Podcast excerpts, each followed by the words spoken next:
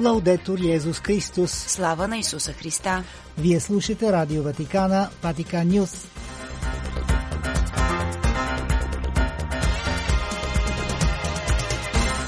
Какво ще чуете в предаването на 20 октомври на аудиенция за мисионерите от Марианхил по повод генералния капитул? Папата призова за синодалност и съвместна отговорност на мирените за живота и бъдещето на църквата.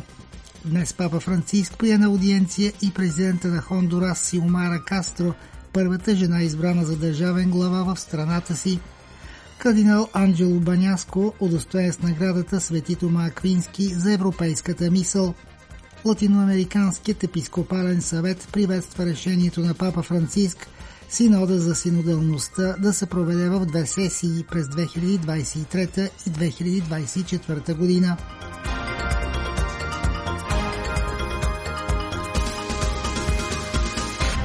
Пред микрофона с вас е Димитър Ганчев.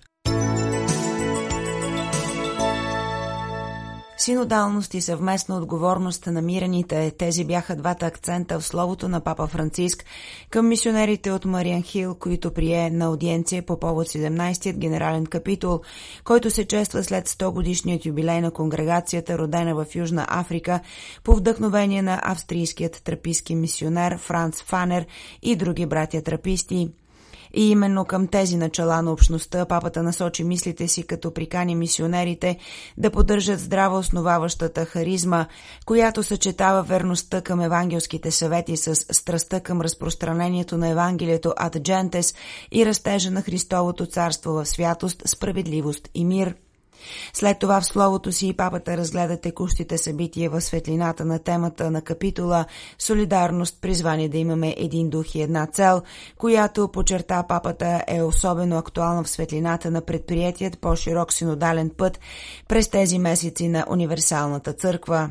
Това е църковно пътуване, каза той, което възнамерява да насърчава общението, участието и мисионерската ангажираност на всички кръстени, чрез процес на духовно прозрение, съсредоточено върху срещата, слушането и размисъла, за да се постигне по-голяма отвореност към духа и неговите предложения.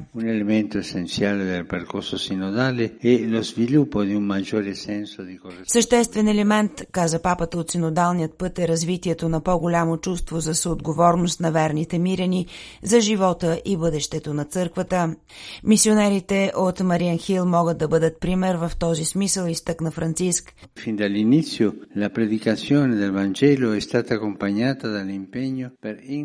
Историята на вашата конгрегация, припомни, показва, че от самото начало проповядването на Евангелието е придружено от ангажимента да се насърчава цялостното човешко развитие в рамките на местните общности и развиването на духа на споделена отговорност за общото благо. Докато постоянствате в усилията си да продължите това единство и солидарност в служба на Евангелието, каза папата, аз ви насърчавам да култивирате постоянно пастирско обръщане, което може да намери израз във всяко измерение на живота и дейността на вашата конгрегация, от свещеническото и духовно формиране на мираните до конкретното планиране на апостолски проекти. И ако синодалността, към която църквата е призована в този момент, предполага да вървим заедно и да се вслушваме заедно, със сигурност, потвърди папа Франциск, първият глас, който трябва да слушаме, трябва да бъде този на Светия Дух, слушане, което папата изрази в завладяваща метафора. Недалеч от нас, каза папа Франциск, е големият обелиск на площад Свети Петър.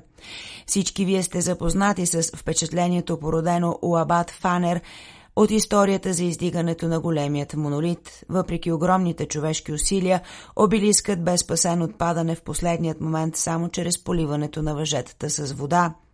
Днес, както винаги, водата на Светия Дух, каза папата, е необходима не само за да успее делото на ръцете ни, но преди всичко за да омекоти твърдата земя на сърцата ни.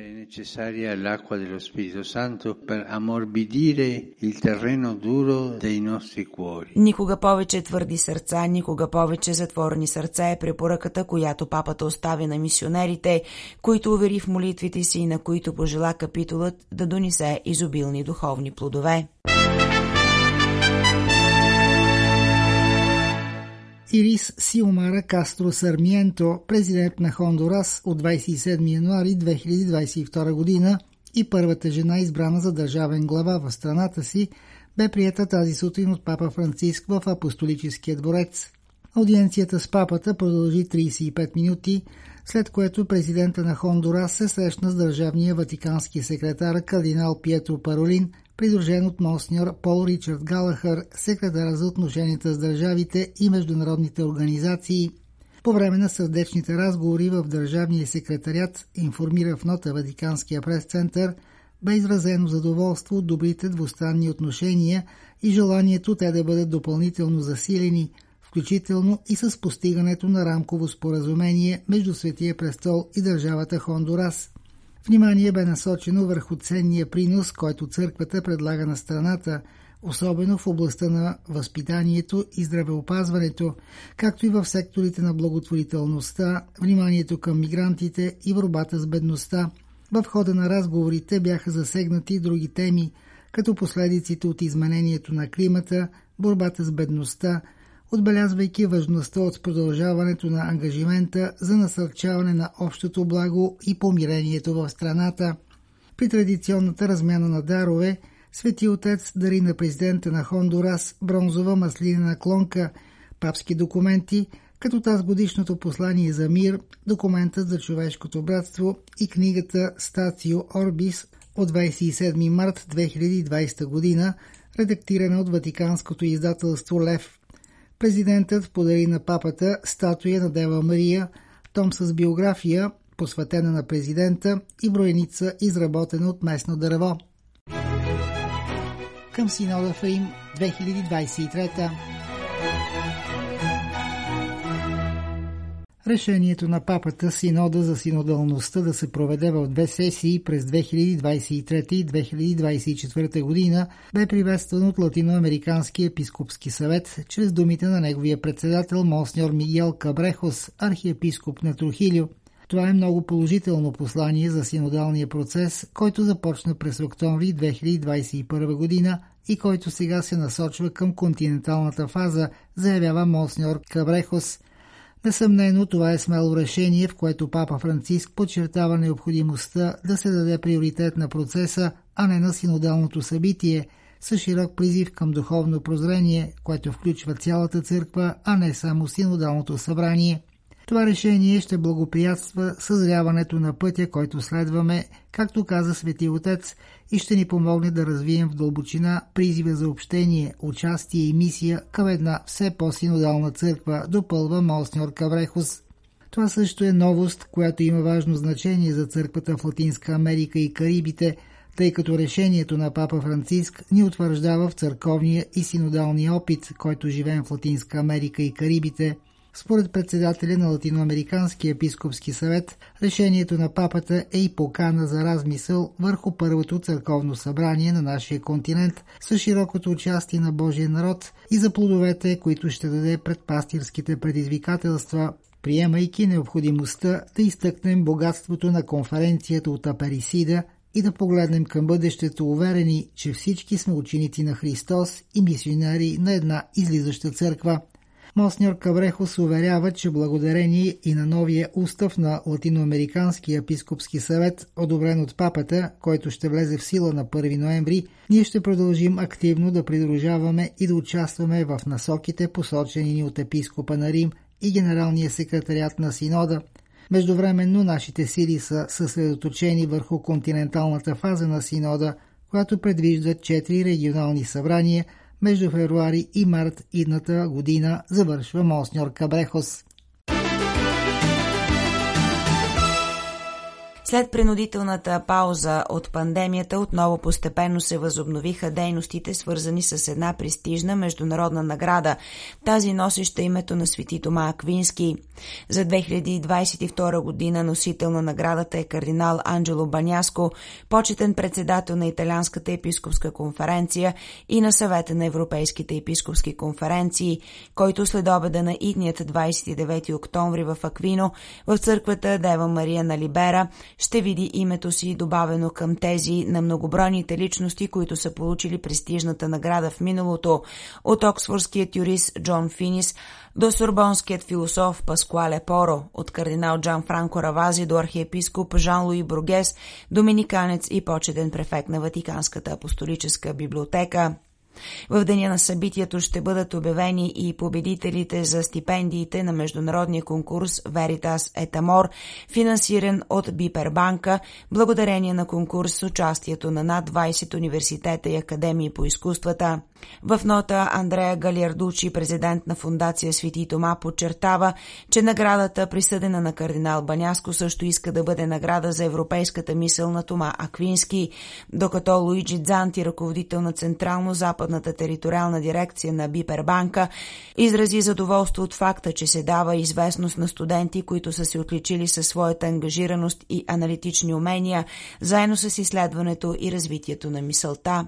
Научният комитет на наградата се състои от отец Сърж Томас Бонино, председател на Папската академия на Свети Тома Аквински, отец Войчех Гертих, богослов от Папския дом, оксфордският философ Джон Финис и богословът Инус Бифи, които през последните години бяха удостоени с признанието, както и от Микол Форти, куратор на колекцията за съвременно изкуство на Ватиканските музеи, и от художника от Аквино Роберто Алманьо.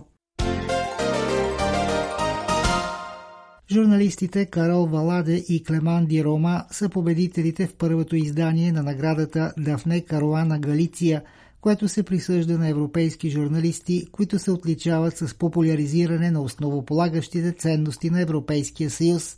Церемонията по връчването на наградата се проведе на 19 октомври в кулоарите на пленарната сесия на Европейския парламент в Страсбург, в присъствието на Матио Каруана Галиция, синът на малтийската журналистка, убита преди 5 години заради разкритията и на корупцията по високите етажи на властта.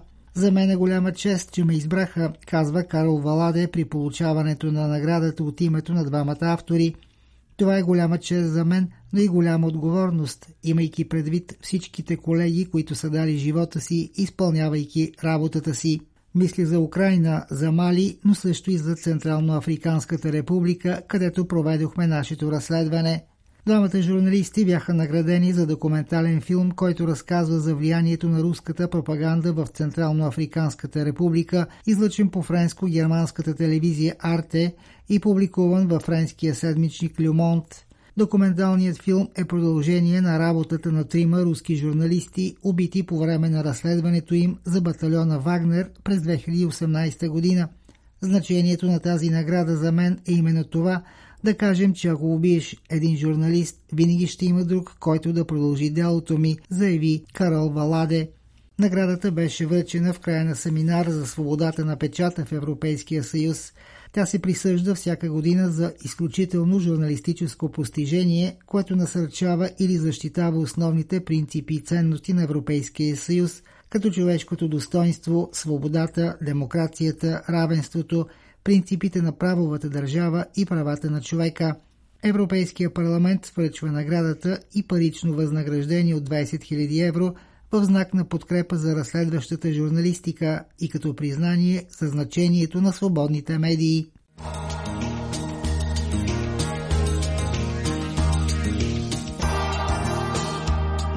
Слава на Исуса Христа! Лаудетур Йезус Христос!